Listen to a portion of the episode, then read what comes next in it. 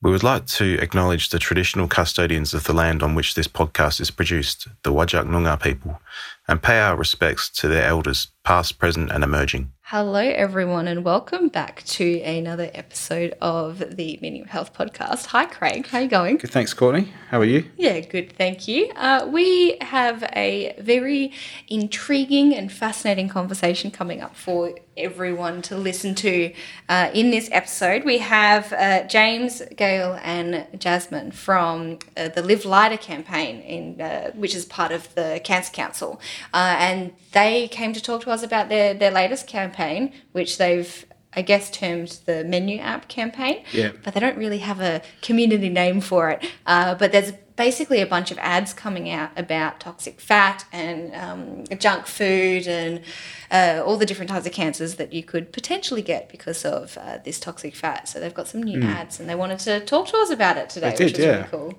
Yeah, so they're just they're looking to create awareness about the ease of purchasing junk food through your phone and that that sort of food shouldn't become everyday food. Exactly, what which is saying. so relatable. Yeah. Like, yeah, yeah, I've definitely uh, increased my spending on menu apps like that recently, and it's not great. So definitely a relatable adverts. Yeah, I mean, during the COVID lockdowns and whatnot over the last 12 months, there were Yeah. various state and federal leaders that would have encouraged people to use these apps at different times when they were saying don't leave that's your house. That's right. Yeah, that's exactly so it. I think the timing is impeccable and um, yeah, it's a really relevant campaign.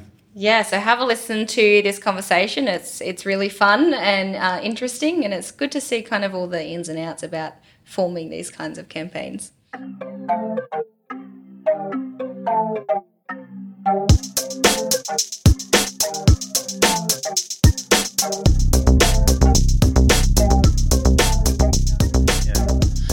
Yeah, but we probably should get on to having a chat about what we're here for. So, Yeah. um, very pleased to be able to welcome James, Gael, and Jasmine to the podcast from the Cancer Council. Thanks for having us. Yeah, just um, j- do you guys just want to give a brief individual intro, just so people know who you are and what you do at Cancer Council? Yep, so I'm James Stevens Cutler. I'm the Live Lighter campaign coordinator at Cancer Council WA. I've been at Live Lighter for, I think, roughly two and a half years now, and my primary role is coordinating the paid media side of things. So that's all the ads that the general public will see while they're out and about or watching any of their various screens. Um, so my name's Gael Myers. I um, have I do quite a few different things on the campaign. My background is as a dietitian, um, so a lot of the kind of nutrition technical side of things. So um, I provide advice to the team, um, and when kind of things come up, um, provide advice around that. Um, I write a lot of the resources um, and website content and um, you know media content and blogs and things like that. So a lot of writing, um, and then I also manage the website, which is quite a fun part of my job as well. Very good. Um, my name is Jasmine, and I am the Live Lighter project officer. So my job really is to manage the social accounts, um, and I also coordinate um, the media between our internal team and external team as well. Um, and I also coordinate areas where we have to work with our Victorian team um, as well as our WA team. So my role is a, a little bit different because it is specific to socials, but it also has other aspects of um, little bits and pieces that I do. Kind of a, a bit of everything, my role. I think I think Jazz has started a Live Lighter social media empire. I think we had Oh, just yes. Facebook when we started, maybe and YouTube, and now we have Instagram and TikTok and Pinterest. You guys have mm-hmm. TikTok? Yes. Oh, that's so good. I had to Yeah. get TikTok. yeah. Yeah. Yeah, and Okay. obviously the first thing you need to know about socials is you need to keep on trend, you need to keep up with the times, and it's mm. always changing. So the only way to reach audiences where you necessarily wouldn't reach them is through socials. Yeah. And with not for profits, that goes a really long way. You, you don't have to have money or assets behind you. You can create content on your phone. So, yeah, for me, it's really exciting to extend that reach of the campaign in that area because it's quite new and it's actually fun as well. So, mm. yeah. Yeah, that's awesome. Just before we get into the nitty gritty of this campaign, you mentioned in, internal and external marketing um, or promotion. I, I can't remember the exact term you used. Do you want to just explain what that what that is and how they interact? Yes, yeah. Yeah. So um, kind of goes through a triage system where um, you know we'll get together with the team, uh, discuss ideas on media stories or angles that we do want to um, explore, and then we will uh, present them to the media team, and then have a bigger discussion. Sometimes we also include the Victorian team to get on board, and then we'll coordinate a planned, um, I guess, media launch or release. And then from there, we then pass it on to our internal media team. And then what they do is they'll pitch to the media, um, try to get in at least community news, the radio. Sometimes, if we're lucky, we'll get on Channel 9, the big stations. And then, um, yeah, it'll, it, that's kind of how it works, but there is a process to how we get to the final end. So, what you see on TV is the end product, but there's so much more behind the scenes that actually goes into creating media from our campaigns. Just, just to interrupt a second there, though, Jazz, Jazz is her primary role in that media space is non-paid media, so that's PR media, news media. So Jazz works very closely with our media team, which is basically our PR team, and then they're also working closely with the Cancer Council Victoria media team. In that ca- case, again, the PR team. So they're working behind the scenes on um, media releases for web, web- radio, TV news, which kind of sits aside from, although works in, in a complementary fashion to my paid media role, um, which is the advertising that you see. Yeah. Okay.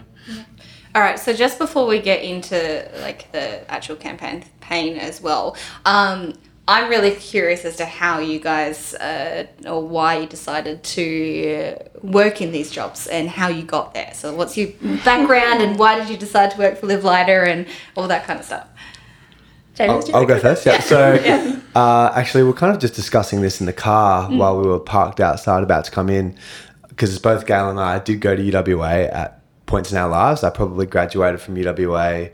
God, it's almost ten years ago now. I think in about 2013. I I did health science and commerce, so I had a public health major uh, with I think exercise and health science, and then I did finance and marketing within my commerce degree and it, I kind of just fluked it that I am now in a marketing kind of a role at Cancer Council WA because I think when I left UWA, I, went straight into um, my health science related job, which was totally aside to the, the finance and marketing part of my commerce degree. I think UWA, the reason I fell into um, health promotion, I suppose is what you call it, is because the health science degree at that point in time offered a great practical component. So I had a job for about 12 weeks and work experience and managed to get a paid role out of that. Um, and that's kind of how I found myself in this field. So it was very lucky that I've kind of somehow managed to meld my undergraduate degree with my working life at the moment. Yeah. It's funny, yeah. I can that that last thing you said is is kind of my experience as well. So I actually I did a maths and computing degree at UWA, um, and um, I worked briefly with defence, and it just it just wasn't kind of the thing I wanted to do with my life, I think. So then I um, I went back and I studied uh, nutrition, and then I realised that um, you you know to increase your job chances, you've got to do the dietetics as well. So then I did the master of dietetics, um, and I'd always assumed that I'd I'd want to be you know like a clinical dietitian working in a hospital. Um, that was k- kind of yeah the whole way through. I was thinking that's what I would be, and then um, as part of our masters, we do three different pracs, and um, one of them's a clinical, but one of them is in a community or public health um, role, or like doing a community or public health placement. So I did mine at Cancer Council, and I just loved it. it was just like the people I was working with; they were kind of nerdy about um, about the the intricate bits of nutrition in the same way that I was. They were really passionate about what they do, and I kind of saw that public health was this broader thing than what you kind of the end product is just this really simple message, but actually the process to get there is um, quite complicated. And so I, yeah, ever after I'd done that prac, I was just like, this is what I want to do, and then I just uh, put in every effort to try and work at Cancer Council. Um, and then, luckily enough, um, after I graduated, there was a four month um, position um, working on Crunch and Sip, which is a child um, nutrition education program. And I went for that and got it, and I just I haven't looked back. And then eventually I moved over to Live Lighter. Can I just butt in there as well and just ask? Um, we talked about it a little bit off microphone before. What the difference between nutritionists and dietitians is? Yeah, that's a good question. So Yeah. apparently, people in my own team don't know. um, so, uh, well, all dietitians are also nutritionists. Um, so nutrition is um, it is well, the, there are different ways of so so people can be can call themselves nutritionists from doing like a short online course. So it's not a particularly protected term, um, but in terms of um, people who have been to university, it's like a three year undergrad, um, and you come out as a nutritionist. Okay. Um, dietetics is an extra amount of study. It's a bit more into the um, kind of the medical side of things, and and from that you're then qualified to work in hospital with patients, Mm-hmm. um, and kind of one on one with people with um, chronic diseases Okay. and things like that. So, maybe diabetes and that sort of thing. Yeah, exactly. okay. Yeah, yeah, food intolerances Yeah. or yeah. Whereas nutritionists, maybe they would work with fussy eaters or um, things like that. But um, but yeah, not so. They don't have as much medical training. So Okay. Yeah. And and what do you refer to yourself as? uh, usually a dietitian. Yeah. Okay. Gael, If- if Gael is selling herself a little bit short here. You're also tell us about what, what you do on the side to Cancer Council WA. What do I do on the side? Don't- Jess? Interesting. the new the new group you're in, and you also chair a group as well. There's a couple of different things. Come Oh, on. oh yeah. Oh, well, no, that's just. Um, I don't know if that's. Go for it. Tell. It's not a humble brag if someone else is asking you to do it. That's right, yeah. Yeah. Oh, um, so I'm not sure if you're aware, but the Australian Dietary Guidelines are up for review. Um, so they're very early in the process, um, and I've been fortunate that I'm going to be um, working with Dietitians Australia on a working group that's kind of um, it's sitting a bit to the side of of the development of the guidelines, but just kind of. Um, um, watching the process and advocating for the things that are important to dietitians along the way. Okay. Yeah. Oh, If you have anyone that wants to come onto the podcast about the uh, uh, guidelines Ah. for dietary, uh, Yeah. uh, yeah, that would Well, be awesome. We would I mean, love that. Rosemary Stanton is on that group. I'm not sure that. yeah, well, all right, name drop. She's a big, big one. yeah, yeah, Yeah. cool. All right. Um, going back to your earlier point, I'm just, Rosemary Stanton calls herself a nutritionist, but is actually a dietitian. So I think people just use the term interchangeably depending on what's kind of most suitable for the context, and and perhaps at a kind of mm-hmm. population level, people don't know what a dietitian is, and they think of hospitals and things. So yeah. Yeah. So, Okay. Thanks for that. thanks, James, for the call. Jasmine, you're back in the hot I've got to seat. back that up. Yeah. Yeah. um, yeah, so mine's a little bit different because I actually started a degree in history and political science um, in Melbourne.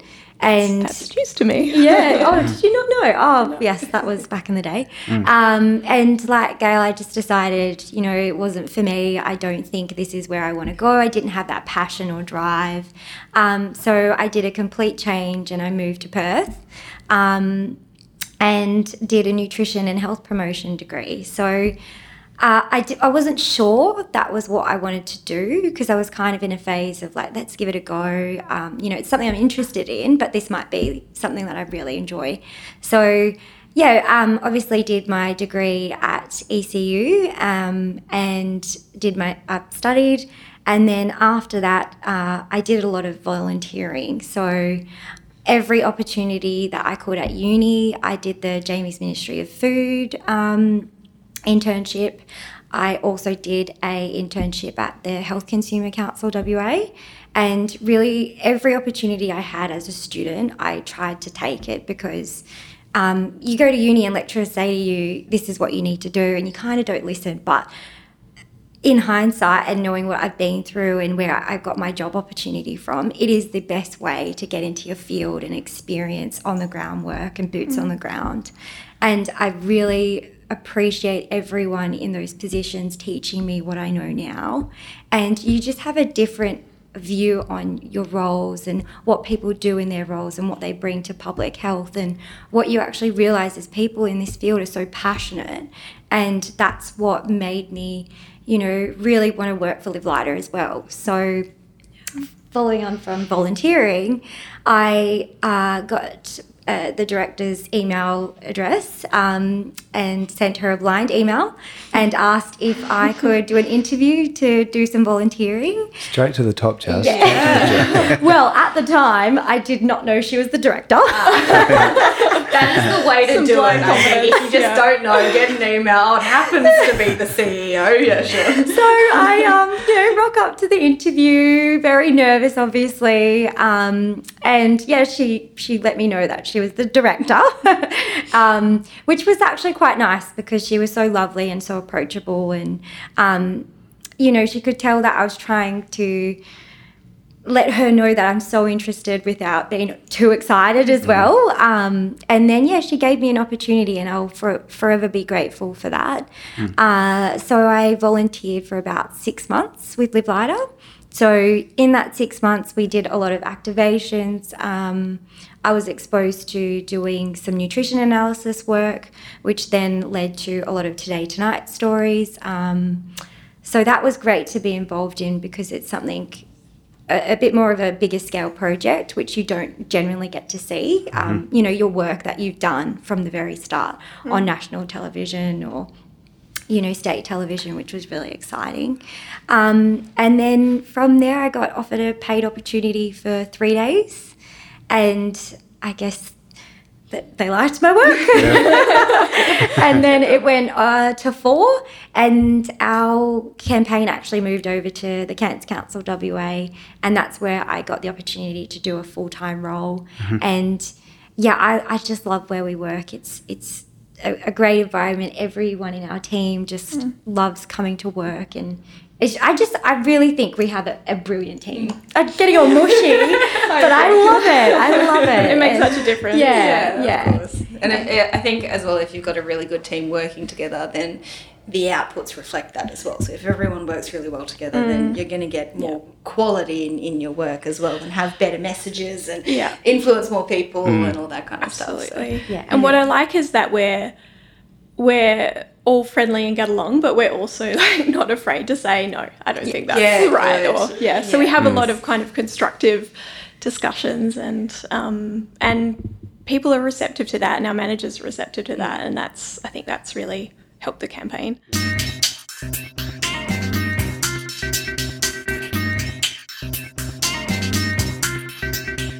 And you've just outlined your different areas of expertise. So obviously it's quite complementary. You know, Yeah, you can absolutely. put different views forward. So that's really good. Yeah. What, what is helpful though is that we have another dietitian in our team. So there's two dietitians, but also Jazz has a nutrition component in her undergrad, and another um, person in the team as well has a nutrition component. I think so. There's four people that have a good background in food, so that's really important. Yeah, especially with the topic that you guys deal Yeah, with. yeah, makes sense. So that's a nice segue onto the why you're here today, which is to Yeah. talk about your latest campaign, which is called Well, we call it menu app campaign. So that's kind of an internal term that we've been using within our team and within the industry, so stakeholders um, and obviously our media agencies. But we've decided actually to let the campaign remain more nameless. Um, uh, and the public facing kind of stuff, just the new Live Lighter campaign, just to really get the brand name exposure out there because it's been a while since we've had a. This is a brand new WA made campaign. It's been a while, I think five years since we've made a, a campaign here in Western Australia with the Live Lighter name attached to it. So we're really just trying to push that push that name out there. But uh, the the internal name we've been using is Menu App for obvious reasons. Yeah. and you're referring to apps that people use to del- get food delivered. That's right. Yeah. Yeah. Yeah, so I think the the uh, intention with this campaign was never really to single out only those apps and people eating food from those apps or buying food from those apps. But um, in the creative process, basically what happened was we uh, shown a concept which just happened to have this device in it, and I I mean device in terms of a, a creative device, um, an advertising device rather than the phone device. Um, Although that is obviously also a device, but um, we just thought, given what happened over the last year, and even if we hadn't have had coronavirus, these apps are continuing to expand.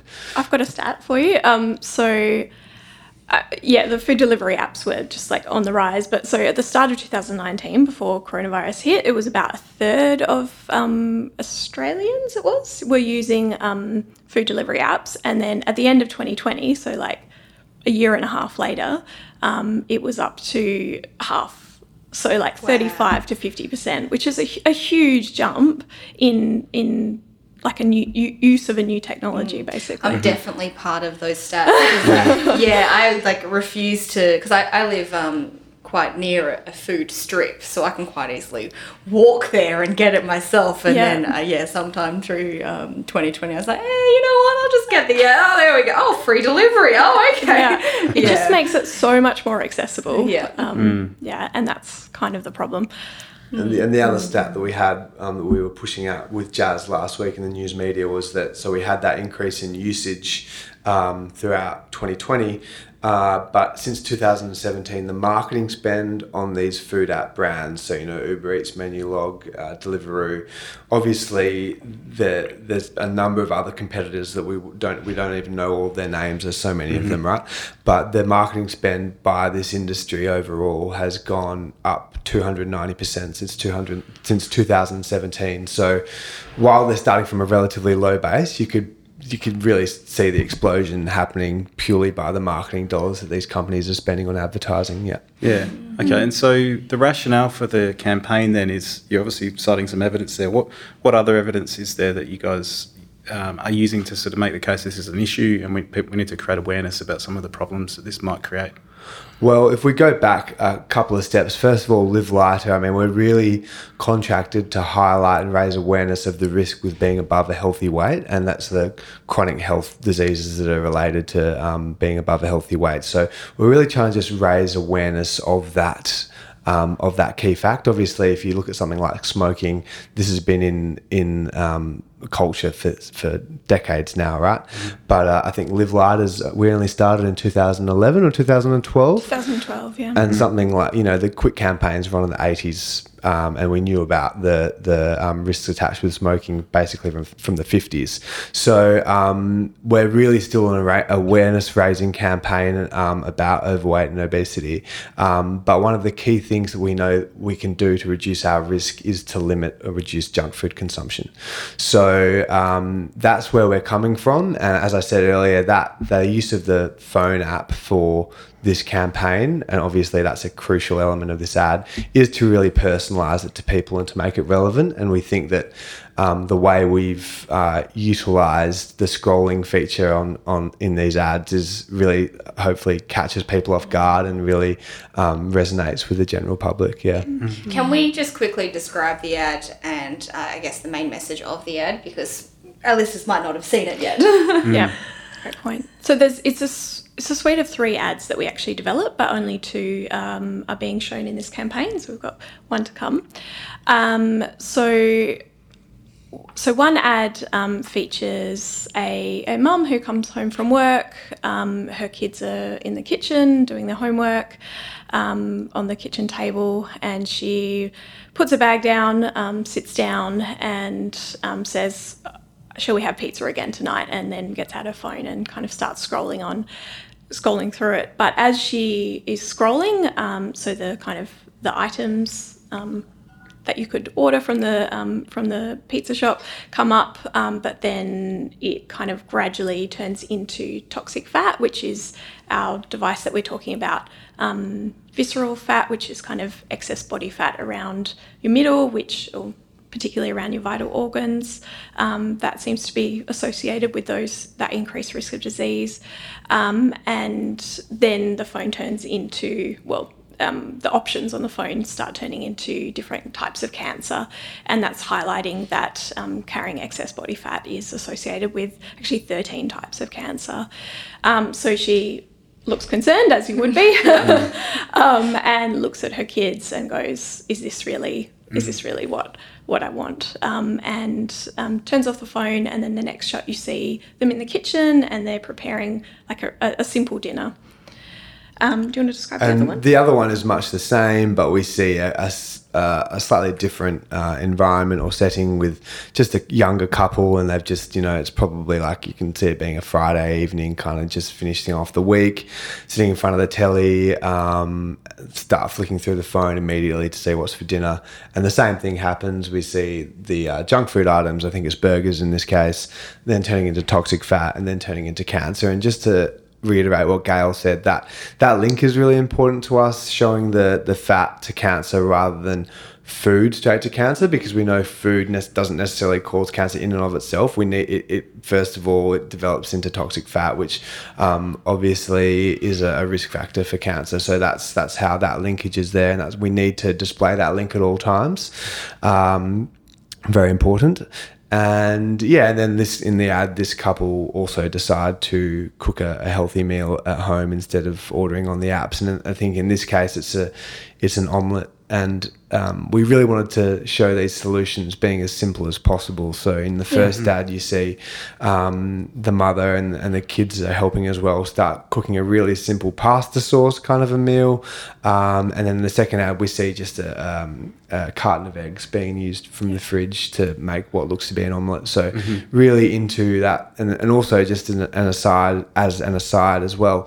Initially, um, we saw these ads in their initial concept form, they didn't have a solution at the at the end. So we were very um, intent on including that solution to really give empower people to show them that there is something simple that you can do to mm. reduce your risk. Yeah. Mm. Mm.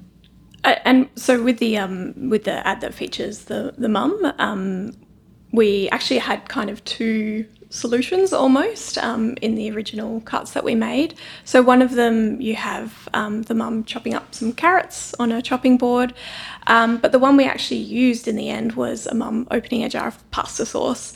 And because, and that was a really important thing for us that we, because we don't want to make healthy eating look like something complicated and that it, it, it is inherently something that is time consuming and you've got to like cook everything from scratch. Like throwing together some some pasta um, some pasta sauce frozen veggies some chicken something like that is is fine and we really want to get that message across that it doesn't it, you don't have to be cooking for hours yeah. um, after work. I think that's i think you would really um, stop people from engaging with that message if they think that they have to yeah just mm also in that, situ- fancy.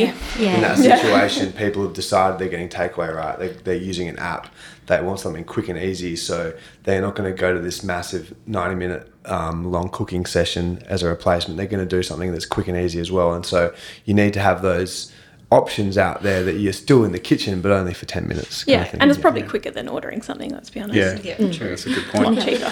yeah, yeah. Cheaper. yeah, yeah. I think that's it. A lot of people turn to those apps and whatnot because it's of time pressure, don't they? Like they come back after work or they've got kids exactly. to worry about. Mm. And yeah, yeah time And that's what issue. we're trying to say that it's, you know, throwing something together does it yeah an omelette how much mm. how long does that take 10 minutes or so yeah, yeah. So it yeah. certainly doesn't have to be time yeah. consuming don't have to put it on instagram although there are some very fancy omelettes so you could still that's true yeah yeah hashtag yeah. omelette hi we hope you're enjoying this episode of the meaning of health just a quick reminder that you can email us at meaningofhealth at outlook.com or tweet us at Health Means What. And if you have a minute and you've enjoyed listening to this episode or any of the other episodes, it'd be great if you could go and rate and review us wherever you get your podcasts. It helps other people find us. Now back to the show. So you sort of um, touched on the some elements of the campaign design of the actual ads and whatnot. Uh, is there a specific demographic or demographics, like age groups, etc., that you're that you're trying to target with this? Yeah, so the Live Lighter overall um, target audience is 25 to 64 years of, of age, and that's everybody because I mean, at the end of the day, everybody's at risk. Um, but in terms of this specific creative, it's 25 to 54, uh, so 25 to 64, so the same the same audience, but with a BMI 26 to 30. And that's because we did some backgrounding research. So, to go, to go back a few steps with a campaign like this, first of all, you do your exploratory research, which is what we did with a person called Michael Murphy. He's from Victoria. So, he came to Perth um, and ran some focus groups in Perth. And I think he, he did go um, regionally as well, didn't he? Yeah. And that this was probably it's almost two years ago now. I think he did that, um, and then from that exploratory research, you pick out some themes, some angles that you've never touched before, and then you go back to the creative agency with a brief. Um, and the creative agency gets that brief, um, and they also see the research report from Michael Murphy, so they're getting everything they need to write some good concepts. So they see the brief, they see the report from Michael Murphy, then they write some some concepts for us to choose from, four creative concepts. We get those four creative concepts, take them back to Michael, and he focus groups with different people, but the same kind of sampling um, procedure, etc. Uh, and he did so he focus groups those four creatives uh, yeah those four concepts. And the concepts are in at that point in time um, a format called animatics so they're basically animated versions of what they would see after it's been filmed. Um, and actually, at this time, it was interesting because we were in COVID. So he had to do all these focus groups in an online format. So he's in Victoria running these focus groups with people from all over WA um, on the other side of the country. And we kind of, um, yeah, so we, we, uh, actually this was in sorry this was in the formative stage so he's doing this in the exploratory research but what we found is that people in the bmi of 26 to 30 versus people in the bmi of uh, 30 and over want different messages so the people 26 to 30 they want that why message like why do i need to do anything so um, you know that's like showing people the risks Whereas the people BMI over, they actually relate a little bit more to how do I how do I be healthy? Like how do I make these changes? However, because we know that, um, and we're keeping in mind we're based in, at the Cancer Council, we know that only one in two people are aware that overweight and obesity can lead to cancer. Wow. Yeah. And that's compared to chronic diseases, other chronic diseases like heart disease and diabetes, where over four in five people know about that link. And in fact, it's as high as like 90% a lot of the time that we see people are aware of that link. And that's because of the good work of um, agencies like the Heart Foundation over many years that have really um, made people aware and highlighted that link. But with only one and two people knowing that it's um, uh, it's a, a cancer risk to be above a healthy weight, we decided to really hit on that why angle. So going back to your original question about this is a long, long story. Sorry, but the, That's that's, why the target audience for this specific ta campaign is 25 to 64 but honing in a little bit of, on that BMI of 26 to 30. And obviously, that's not to say that everyone who's above a BMI of 30 isn't going to relate to this ad. Not everyone's the same. But then the back end of our campaign with the kind of the websites and our social media channels, that's where the how really mm. comes into itself. So, so although the the above the line messaging, like the TV ad, really looks at that why and you know really hitting home that cancer link when people actually do visit our uh, additional resources, such as our website, etc., that that's where we really talk about the how. Yeah. Yeah. What, what do we know about the, the cancer rates that are associated with um, obesity and being overweight? Uh, are they on the increase in Australia? I, I- I actually don't know. So it's a tough one. Basically, there's obviously we've mentioned that 13 different cancers are um, your increased risk if you're above a healthy weight. However, for each of those different cancers, um, it's a different proportion which is actually attributable to being above a healthy weight. Um, and look, it's it as I said, it's it differs, but we know that uh, roughly, and this number has I think. Um, varied over the last few years, but the number that we choose, which is a conservative number, across Australia, 4,000 um, cancer, cancer, cancer case, cases each year are attributable to uh, overweight and obesity. So, and I think uh, obviously as our population gets bigger, etc., um, we haven't quite turned the tide on um, overweight and obesity in terms of rates of the population yet. So we're going to see the the com- total number of cancer cases attributable attributable to overweight and obesity rise. Yeah, So when you say our population gets bigger, are you talking about individuals getting bigger? Or, population size. Yeah, sorry. but I, I know that uh, overweight and obesity is a, a Western world issue. Um, you know, Well, it's increasingly becoming an issue in poorer countries as well. They're Right. getting this dual burden where they've got people who are, are starving and then people who are um, overweight and obese. And so, yeah, it's it's something where um, we're sharing with the rest of the world, unfortunately. yeah, that's sort of down to corporations. You know, marketing And their so I products. and- suppose this is a like, we our our campaigns are targeting individuals. That's our, you know, that's our audience um, to, to try and shift their behavior.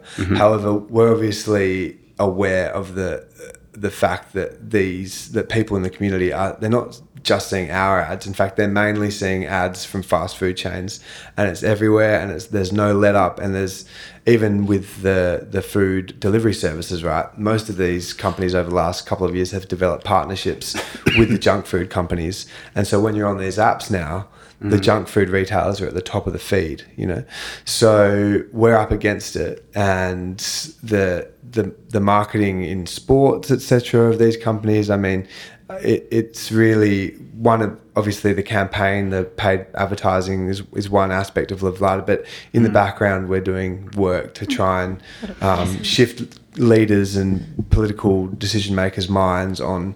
Um, how much these companies should be regulated, and obviously we think they should be regulated more. And what sort of conversations are those all, and, and whereabouts do they take place? and what forums? Uh, there's yeah, it's in many different ways. So um, y- you know what what people see of the campaign is is the mass media, but then there's this whole bunch of work going on below the surface because we know that the environment we live in is is so important that it can um, affect whether we make those choices that we want people to make. Um, so some of the work we do is in um, doing kind of rapid research that can inform our um, our advocacy and our policy asks. So um, we've done a lot of work looking at um, how much kids are being exposed to junk food advertising on state-owned assets, particularly. So you know bus shelters and things like that. Um, and so recently, actually, um, Roger Cook um, said that they were going to look into the feasibility of basically taking junk food advertising off off state-owned assets. Um, so, yeah, so that's it's those kind of asks that that, that we're and going is, for. that's largely the state-owned assets policy measures. That's something that we've been banging on about for a couple of years Yeah. now. So you really have to, while you're banging on about the, the behaviour change Mm. message, message above the line, under the surface you're banging along, banging on about advocacy asks, and uh, the Yeah. the junk food off state-owned assets is a big one for us. And the Yeah. minister has been quite receptive to these these queries, but we know he's obviously got a lot of other stakeholders to think about, and so it, it takes time. Yeah. it's it's all incremental. So you you can't you know if if you want a dog, you've yeah, you, you don't want to ask for a, a pony. Actually, I think that's a terrible analogy. but that's exactly the, the thing you're supposed to do. Um, we we know that we're not going to um, Create change We're- overnight. yeah, Yeah. we're not going to go straight to let's you know ban all junk food advertising and and um, you know have a sugar tax and and have no fast food places um, out in the community. So we just have to take little baby steps that are kind of um, politically um, possible, I guess. And and then you once you just bang on about that, as James said, um, for a while, and then once you can achieve that step, you can move on to the next one. So Yeah. yeah, it's it. I mean, if you look at um, the smoking story and you look at that's that's oh, how many years has that been? So many Yeah. years of just like many different strategies, plain packaging, um, limiting how many outlets there are. Um, Yeah, so, so many price. Um, Yeah. yeah, and you just yeah, And, and it's, it's you just got to keep going. That's public health. Yeah, And and, and it's been successful there, but obviously the work in that space is still ongoing. You know, Yeah, the tobacco yeah. industry morphs and Yeah. And, and Changes you, as- also have to band together as mm. well. So if we're all saying the same message, it has more of an impact in the community. So with our policy campaigns that we do about banning junk food on state-owned assets, is getting all the top organisations that have a lot of leeway sorry, leeway and mm. lobbying power to change policy and having one message that we all agree on mm-hmm. is quite unique. Yeah. Mm-hmm. And we all agree that this needs to be done, it needs to be implemented, it needs to happen. So if everyone is on board, the message is more more likely to get across to the mm. government where there is real policy change. So when something's hard to implement and uh, from a government level um, and you see all these groups having slightly different opinions it's really easy to go oh well you guys don't know what, what, you, what you want so we just we won't do that so yeah Yeah, and it's just been says- really exciting because we've seen organisations like we've worked with the Australian Dental Association, which is you, you know, you would think that Yeah. we would partner, but it's so related. Is, and, is that like sugar sweetened beverage? work, yeah, is it? yeah, yeah, yeah, yeah. So, it's a huge issue actually. They don't, Yeah. people don't realise Yeah. a lot of the time. Yeah, Yeah. Just on that, I mean, with this ad, for instance, we were it was it's mainly focusing on junk food, but we we were um, our, our manager actually was a big one on we need to include sugary drinks in this creative. Like we need to make sure that we're not really talking about sugary drinks aside from junk food because sugary drinks is just another form of junk food. We often talk about it separately because it has all these different elements with the so how it's got so much sugar in it, you know. So, Yeah.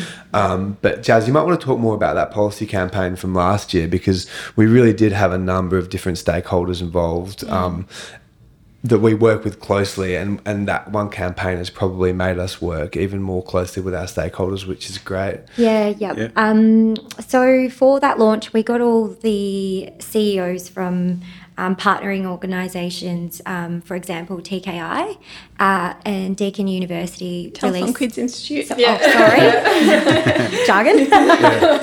um, released some data that obviously showed that these uh, advertising billboards that kids see every day on their way to school, they're bombarded with junk food advertising, is really affecting their health.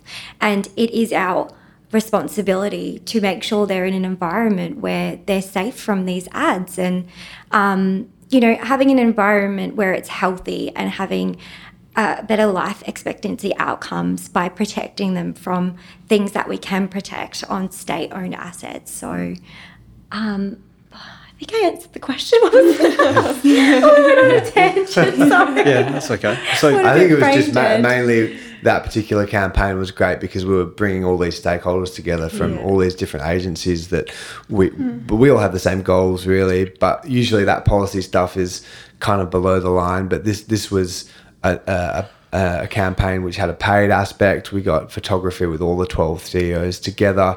That we had advertising on bus stops and we had a big uh, PR drive as well and that's what Gael was saying in terms of all singing from the same uh, hymn sheet. That was um, a really successful campaign for us, and we think that's done a lot to, um, uh, you know, to encourage the current state government to act on this issue. Yeah. Just out of interest, obviously you talk about the stakeholders and everyone being on the same page. Clearly, clearly that uh, is at the expense of the interests of some of the people making money out of this advertising and the, the consumption that happens. What sort of um, experiences have you guys had as an organisation of people pushing back or you know getting mad? And Have you had angry emails from like KFC? That's probably a socials question. We do Yeah. get a lot of feedback on socials, but Yeah. But that's more from individuals. Yeah. Yeah. Okay. So so at a corporate level, you guys don't get targeted. Not, not really. I think they're probably worried because we are a charity, and I mean, at the end of the day, we're, we are looking out, out out for people's health. and they know Um, that we'll uh, put you know put it out there in, In PR the media. if they do. So yeah, it would look really bad for them. yeah, exactly. yeah, yeah. Yeah. I, I think one of the um, one of the issues that we face when it comes to this question of denying junk food advertisers the right to place their ads on state-owned assets is the government revenue that the the, the the government is meant to receive from these advertisers. But we know from um, again looking at other examples like tobacco, when you remove that advertiser, it just it's just replaced by other advertisers. So what we need to make sure is ha- happens is that you know you'll have you've got a regulation in place which is consistent so they don't get replaced with more unhealthy advertising. So um, and that's you know you saw that happen kind of with tobacco because now now you've just got the footy. So tobacco advertising has been banned in well, everywhere really but a lot of that advertising space has just been taken up by alcohol and unhealthy food so um, and we know that the state government's already um, banned alcohol advertising on state-owned assets, which was which was a great first step. Um, so you've got no cigarette sponsorships or oh, sorry, no cigarette advertising or no no alcohol ads on state-owned assets, and the next obvious step is to remove unhealthy food advertising from those um, environments. Yeah. And I think if you look at the bigger picture, there's there's an externalization of the cost. So um, fast food companies are selling their food quite cheaply, but if you actually incorporated the the kind of the cost to the healthcare system of kind of um, helping people with chronic diseases that tend to develop from eating too much of those foods, then um, yeah, there's Recuperate the costs. Kind of, yeah. Yeah. Well, yeah. I mean, like if you're reducing junk food advertising, then perhaps you're actually reducing healthcare costs, but it is a, a longer term. um, Yeah, you have to take a, a longer there. term view at that, don't you? Yeah. Um, and those corporations are, are quite good at changing the narrative. And, you know, the sugar sweetened beverage Mm. industry would talk about people having sedentary lifestyles as the reason they were getting obese, not the fact they were Exactly, drinking yeah. six I cans actually of. had someone from Coca Cola try and join one of our webinars, um, which was, you know, tackling uh, 13 cancers and the sugary drinks angle. Um, but we did have someone from Coca Cola trying to access. So, so they do. They listen. Yeah. They are listening. Yeah. And trying to work out what their next angle is. Yeah, how it they- makes it seem like Yeah. they know they know the issues with their products and they're, they're trying to constantly hide it. Yeah, they're, Yeah. they're not they're not dumb, and they, they've used advertising to their extreme benefit over the years. An interesting seminar I went to a couple of years ago now was um, kind of the where the health promotion or the public health um, field had their ties with kind of business leaders, well uh, decision makers, politicians, etc. And it was all kind of the links were mainly just between other health researchers and other public health leaders. But if you looked at the same um, kind of my, the, the network of the junk food lobbyists, they had so many more linkages with government and other business leaders, you know. So I think they've had this entrenched um, culture of really getting inside, um, inside into politics, etc. Whereas Yep. Um, public health, we're great at working with each other. We've shown that over the years, but we probably need to get a little bit, bit better at talking to community To leaders community. And, and political leaders. Getting out Yeah. of the ivory towers that they talk about.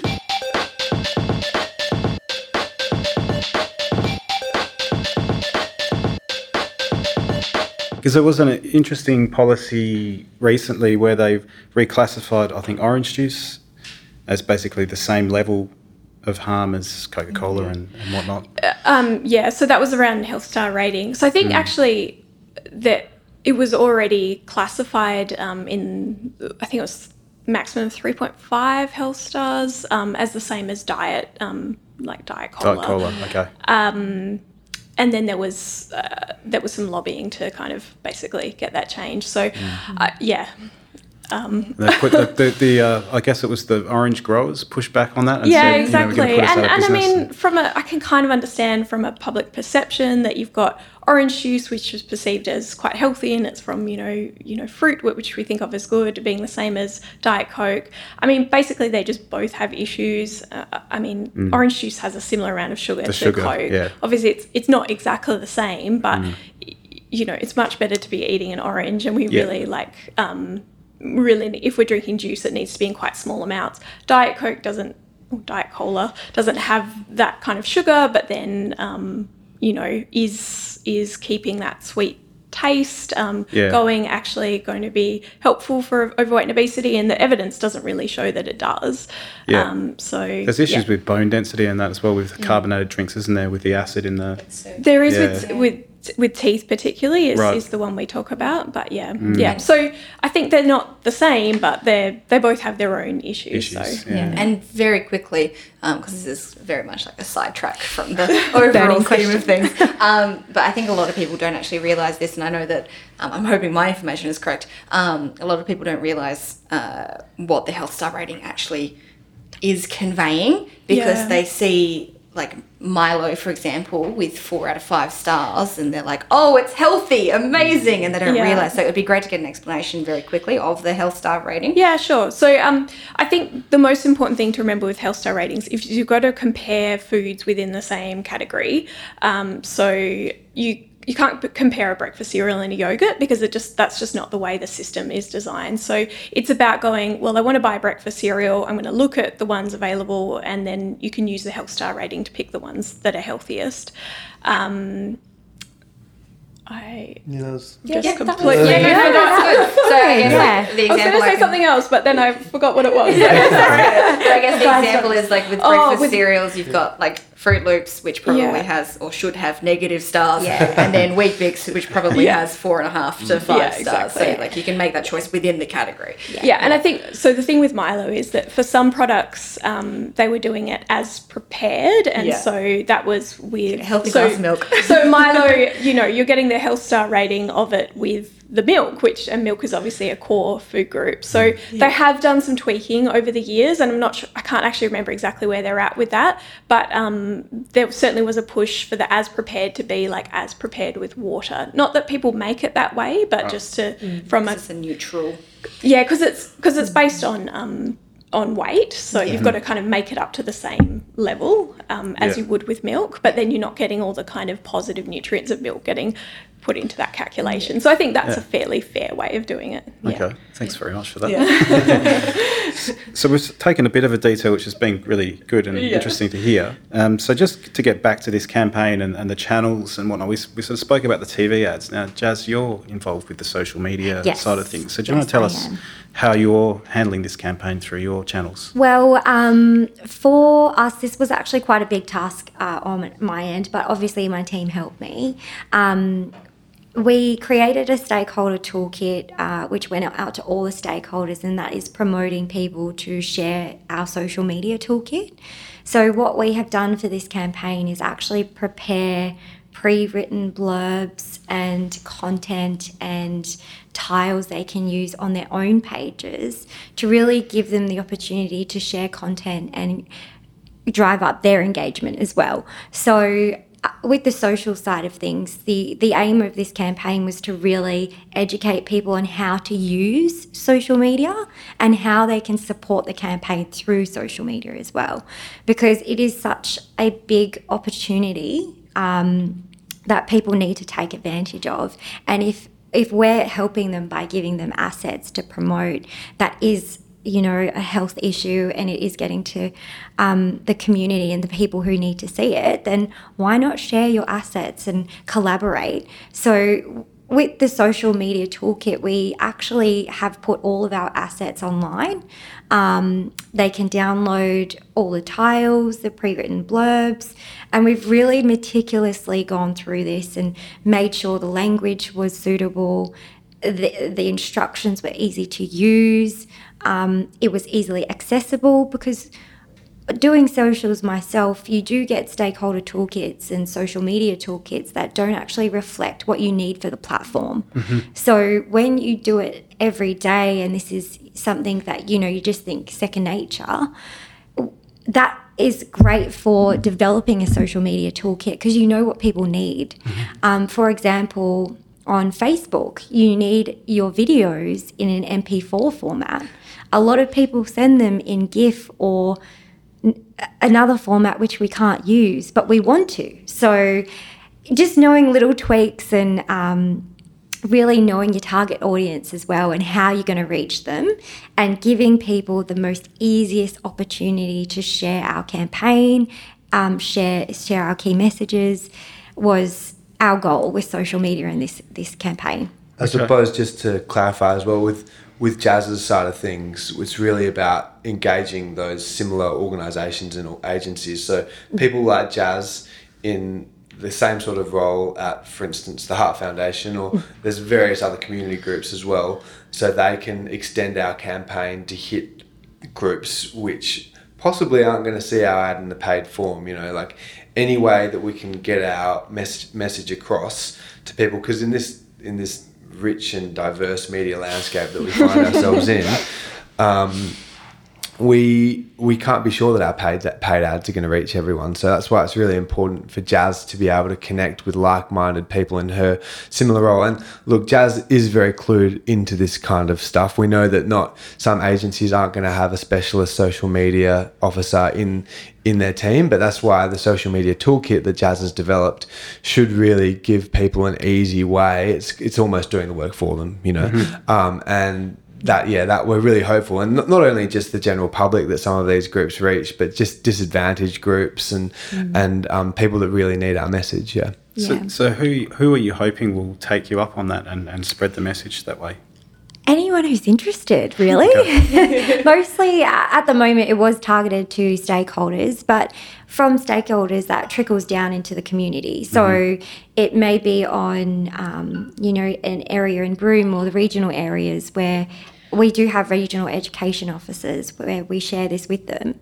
And then they themselves have internal groups that they will share it with. So it's almost like a ripple effect of where you can um, spread your message out without actually doing it yourself, but from people resharing and sharing and giving it to their networks as well. So, So another group is um, is sporting teams. Was So that's ask, kind yeah. of grassroots and, Yeah. and bigger level as well. So um, uh, Healthway, who are a, another agency, they do um, sponsor sporting teams and community events with um, the Live Lighter message. Wildcats is a notable Um, one, right? so- Well, was, okay. N- Yeah, so Glory and um, West Coast and Fever. also West Coast Fever. Okay. Um, but then just yeah, like Yeah. m- more kind of um, community level sports as well, Yeah. um, and and events as I said, um, and so then they can share that through through theirs. Um, their channels and then we're just we're actually reaching like a completely different kind of group Yeah. Back to Glory and Fever, you know, they've got player ambassadors which can both share share our brand name with their name attached to it. Yep. So Courtney Bruce from West Coast Fever does a lot of work for us. I'm not, not too familiar with many of the Glories players' names, but they also do a lot of work for us in season, and that's really good to see. So, because yeah. we- yeah, great. most part. professional sports have other brands associated with Yeah. them, which we're not too happy about. But um, Fever and um, Glory do us a great service. Yeah. Yeah. And we know that, like you were mentioning before, um, junk food love to talk about sport as the mm. kind of answer. Mm-hmm. And so, of course, they want to be involved in promoting their message in kind of mm. sporting groups. So even people who are watching sport and not playing it, somehow that's still,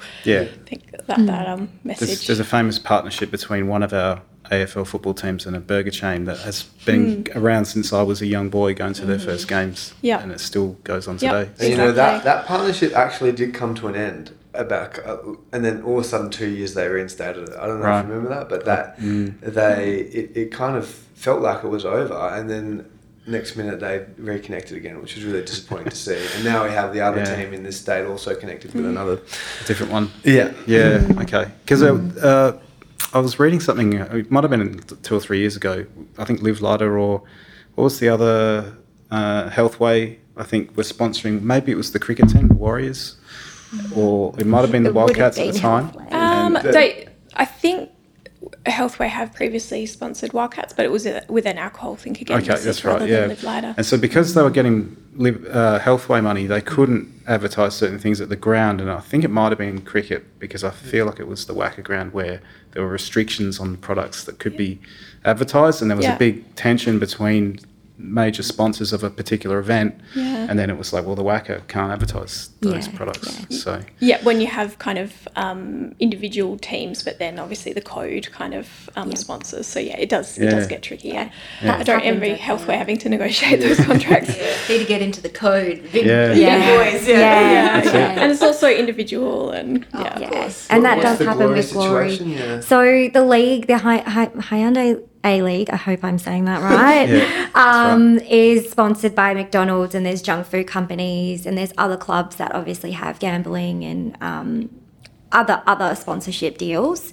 So when they play a home game, because Glory isn't sponsored by a junk food company, and you know they want to be, don't want to be affiliated with a junk food company, they have the rights to not advertise um, on the grounds Okay. at home games. But when they're away, obviously the league has uh, the final say. So there is conflict on when junk food advertising can and can't be, which is quite confusing for people who are viewing the games. But yeah, it, it's almost a grey area that we're we're trying Yeah. to work on. So, but for WA, we're quite lucky because they are really committed to um, having that partnership with Healthway, and they're really committed to um, you know having that social responsibility of yeah. of no not having junk food at sponsorships. And just getting back to the social media channels, where are people likely to see your ads? You mentioned Facebook. And, uh, Yes. What are the yes. others? So we're pretty much social savvy at the moment. um, we've got Instagram, Facebook, Twitter. Um, we've also got LinkedIn. We've just started our Pinterest account and TikTok as well. So Is it all the same tag? a, little bit different, Yeah. a little bit different. Um, if you do need to find the tags, you can always visit our website. They're on the bottom. Um, most of our newsletters will have our little pins. Um, every stakeholder toolkit we send out, we have the handles and the hashtags, but it's very easy to find our campaign. So my, my limited knowledge of TikTok um, sees people singing other people's songs and this sort of stuff. So, how does your campaign interface with TikTok? More than that. it is. This is why it's good we have a, a range of um, ages in our yes. team. Yes. Yeah. So, how, how- how does that work with TikTok? Well, it depends what we're doing. So for Fruit and Veg September, we really use that platform to just promote some fun. Um, so we had a few of our team members dress up at vegetables and The things she banana and makes us carrots. Yeah. yeah. and um, the best thing about TikTok is you can actually share it on Instagram and Facebook. So you're using one platform to use across three. So it's the best tool. Um, the editing tools on it is is brilliant, and we do a lot of recipes how how you can make recipes and show how easy it is, um, and we also do. You made some Halloween, um, so some like healthy kind of Halloween I ideas, did. and they were very popular, and yeah, they Wait. were really fun. Was there something to do with bananas? Yes. I think I saw that. Did you see that? Oh, think I good. saw that We're one. Doing our job. We're doing our job. Yeah, yeah, no, I think yeah, I think that came Yeah, it's, it's a bit more of a creative, fun way of getting our campaign message across. And you know, TikTok's fun. You you, you want to go on it and be engaged, and um, you know, just enjoy your time on there. Yeah. So we also have to match our content to people who are the audience on TikTok. So Yeah. um, yeah, we do little um, themed events, and there will be more coming. No lip lip syncing though yet, Jazz. We no. I haven't done that yet. Is it the dancers? Not yet, but Not I, yet, I, I getting have there. to. I, I just got them in banana costumes, so Yeah, I've got to pretty ease my way into it. Oh, I'll have to look out for that when I join Oh, TikTok. I'll, I'll send you some links. yeah, thanks very much. Maybe I can do a little video just repeating what you guys are singing. yeah, yeah, yeah. I can do it, you. I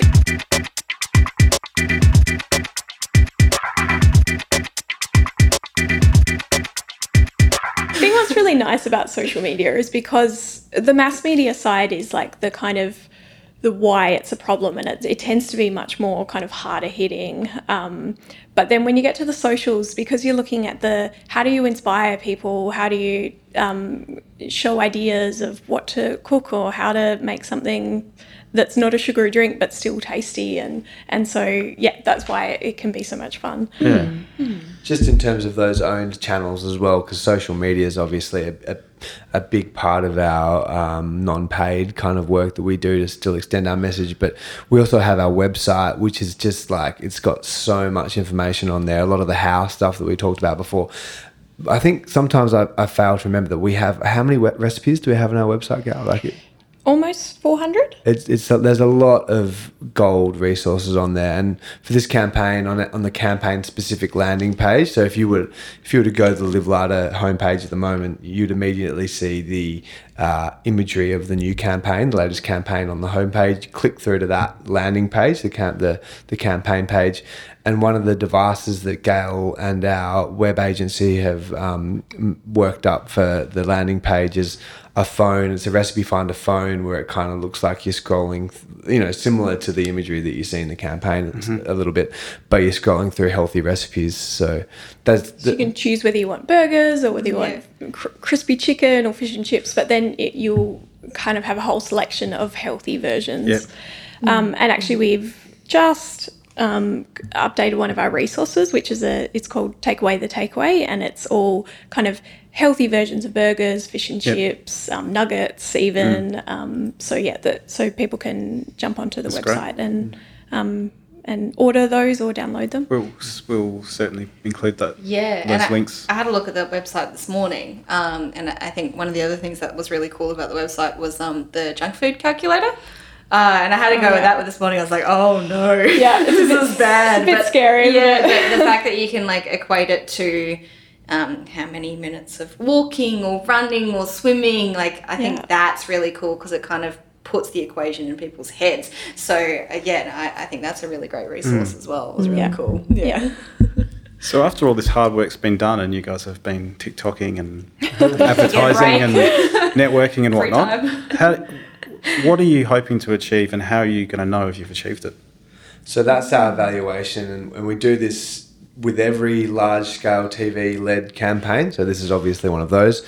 And we would traditionally, it would be, it was, our campaign is always done out of Victoria, uh, an institution called the Centre for Behaviour and Centre for Behaviour and Cancer Research. I'm going to get And that control, wrong. And yeah. control, but it's based at Cancer Council Victoria.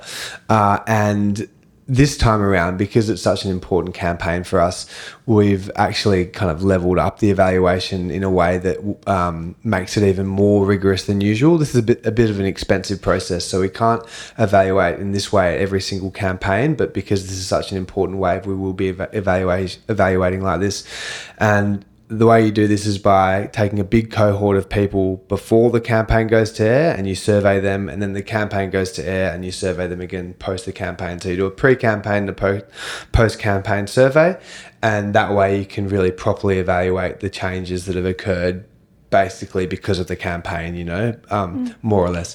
And what we do hope to see is obviously a reduction in junk food consumption and that means um, there's a few different questions, but a, redu- a, reduction in discretionary snacks, reduction in um, junk food meals or take meals bought from takeaway um, outlets, uh, reduction in sugary drinks. So those are the big ones for us. I mean, you, obviously, in terms of Live Lighter's overarching goal of um, uh, kind of stabilizing the rates of overweight and obesity and then reducing them.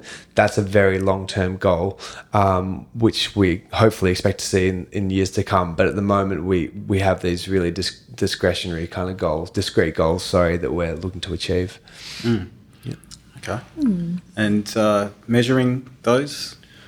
Over time, well, Yeah. I suppose that's just the, it's just a sur- the survey. So, Okay. So you're in- not getting people to do food diaries Oh, for a sorry, week. sorry. No. Yeah, Gael might be able to talk more about yeah, it, I mean, it's it's hard. It's really hard Yeah. to measure changes in behaviour. So we go through it. They're quite long surveys. We go through the whole gamut of kind of um, different things. So awareness and um, awareness of the campaign, of, of the campaign messages, um, intentions to change, and then we look at um, whether people have. It's all based on self-report, but yeah, Yeah. if you want to go to food diaries, it's Just just like that would be expensive. yeah, that's going to cost as much as the campaign itself. So, whoops. Sorry, I just had the microphone fall on me. No, uh, that's just sometimes our microphones like to fall over. Um, so we do measure like self-reported um, changes in Yeah. intake. Um, and because it's a cohort design, you can kind of see changes um, between between the two groups, the, the group that sees the ad and the group that doesn't see the ad. yeah, okay. Um, yeah. Yeah. Sorry. Yeah, no, trying to think if there's anything else, but Yeah. yeah, probably the um, fine. The yeah the specifics around the actual what people are doing Yep. in terms of the specific behaviours we're saying Mm-hmm. don't do or do do. Yeah. Okay. And um, just, I guess we're getting close to the end of our discussion, but I was just interested to know what the timing is on this and how long it's planned to run for in its current form, or if it's going to sort of yeah so or- this this like most campaigns we do that are tv led uh, those are our big ones. We tend to have two or three of those a year. They go for about eight to ten weeks and then within that eight to te- ten weeks or even six to ten weeks it's a bit of a, vari- a variation. Um, they usually have say three to five weeks of tv within that period and then all the other kind of channels so out of home social media and there's social media that, that Jazz is doing and then we also have paid ads on social media as well other online channels radio um, yeah so there's a whole suite of different channels that are running at different periods throughout the campaign duration. Uh, but this specific but particular wave is going until middle mid May I think May 15th which is a Saturday. So yeah that's uh, what's that in total? That is basically two two and a half. two and a half months. Yeah. So yeah, or two months almost exactly actually.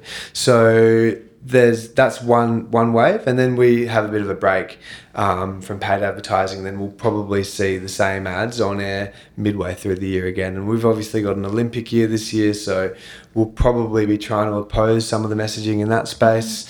Uh, we have buys which put us in AFL media as well. So we're constantly trying to oppose some of the ads that we see. There's numerous different ones in AFL. So yeah, we have an AFL buy middle of the year as well. So this is a pretty important year for Live Lighter, and um, we know that you know, I don't think there's many people traveling to the Olympics this year, and mm. with all the different channels that we have in terms of there's I think five different digital channels maybe this year that people can watch the Olympics on. So um, we hope that we might be able to have some impact in that space as well, but that's yet yet to be seen. Yeah. Yeah. Okay. Yeah. And was there anything else you guys wanted to cover before we wrap up?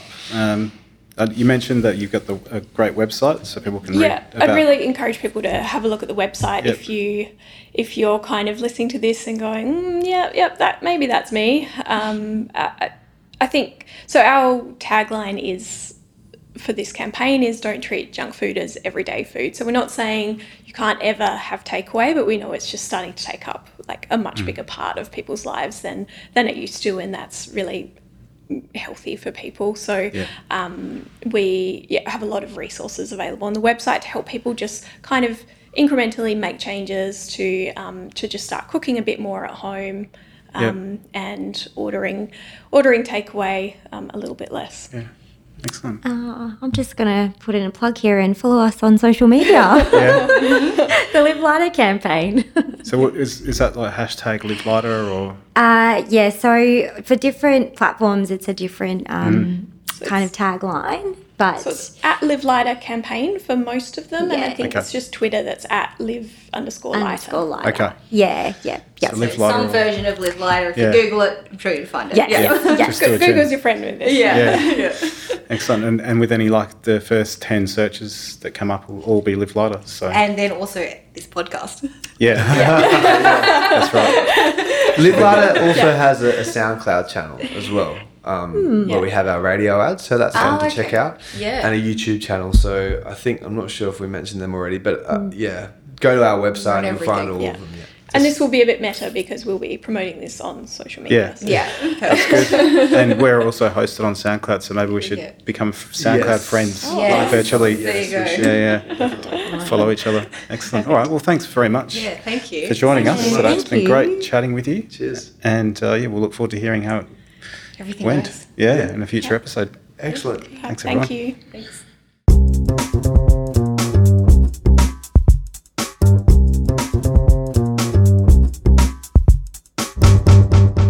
And that was our conversation with Gael, Jasmine, and James from the Cancer Council.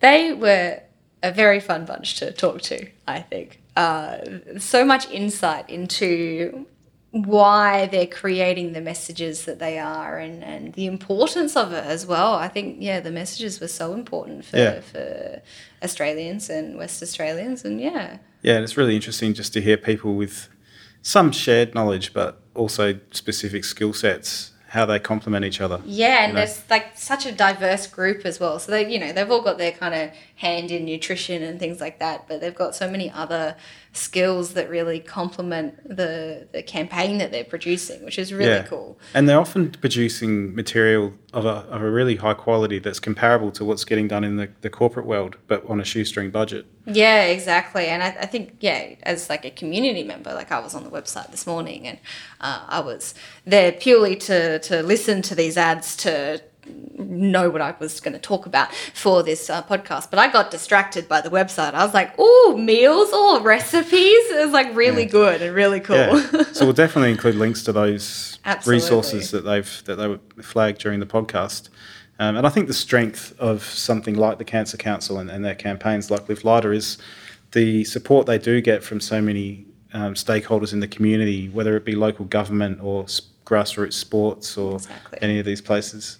So we hope everyone enjoyed that chat, and we will look forward to bringing you another episode soon. Uh, if you want to get in touch with us in the meantime, where can people contact us, Courtney? So you can email it email us at meaningofhealth at outlook.com. Uh, and you can also talk to us or tweet us on Twitter with the uh, handle of uh, at health means what. Yeah. So please contact us. We'd love to get some emails and some uh, tweets going and conversations. And if, if there's enough support for us setting up a TikTok, oh no. please tweet, tweet us about that. Except I'm not doing any of the dances. No, okay. Uh-uh. I'll, I'll, be, I'll happily get dressed up as a vegetable. If Very good. All right. Yeah. We'll get you on it, Craig. Anyway, thanks everyone, and we'll speak to you soon. The Meaning of Health podcast is produced with the support of the School of Population and Global Health and the Education Enhancement Unit at the University of Western Australia. The podcast is produced by Craig Cumming and Courtney Weber, with music by Craig Cumming.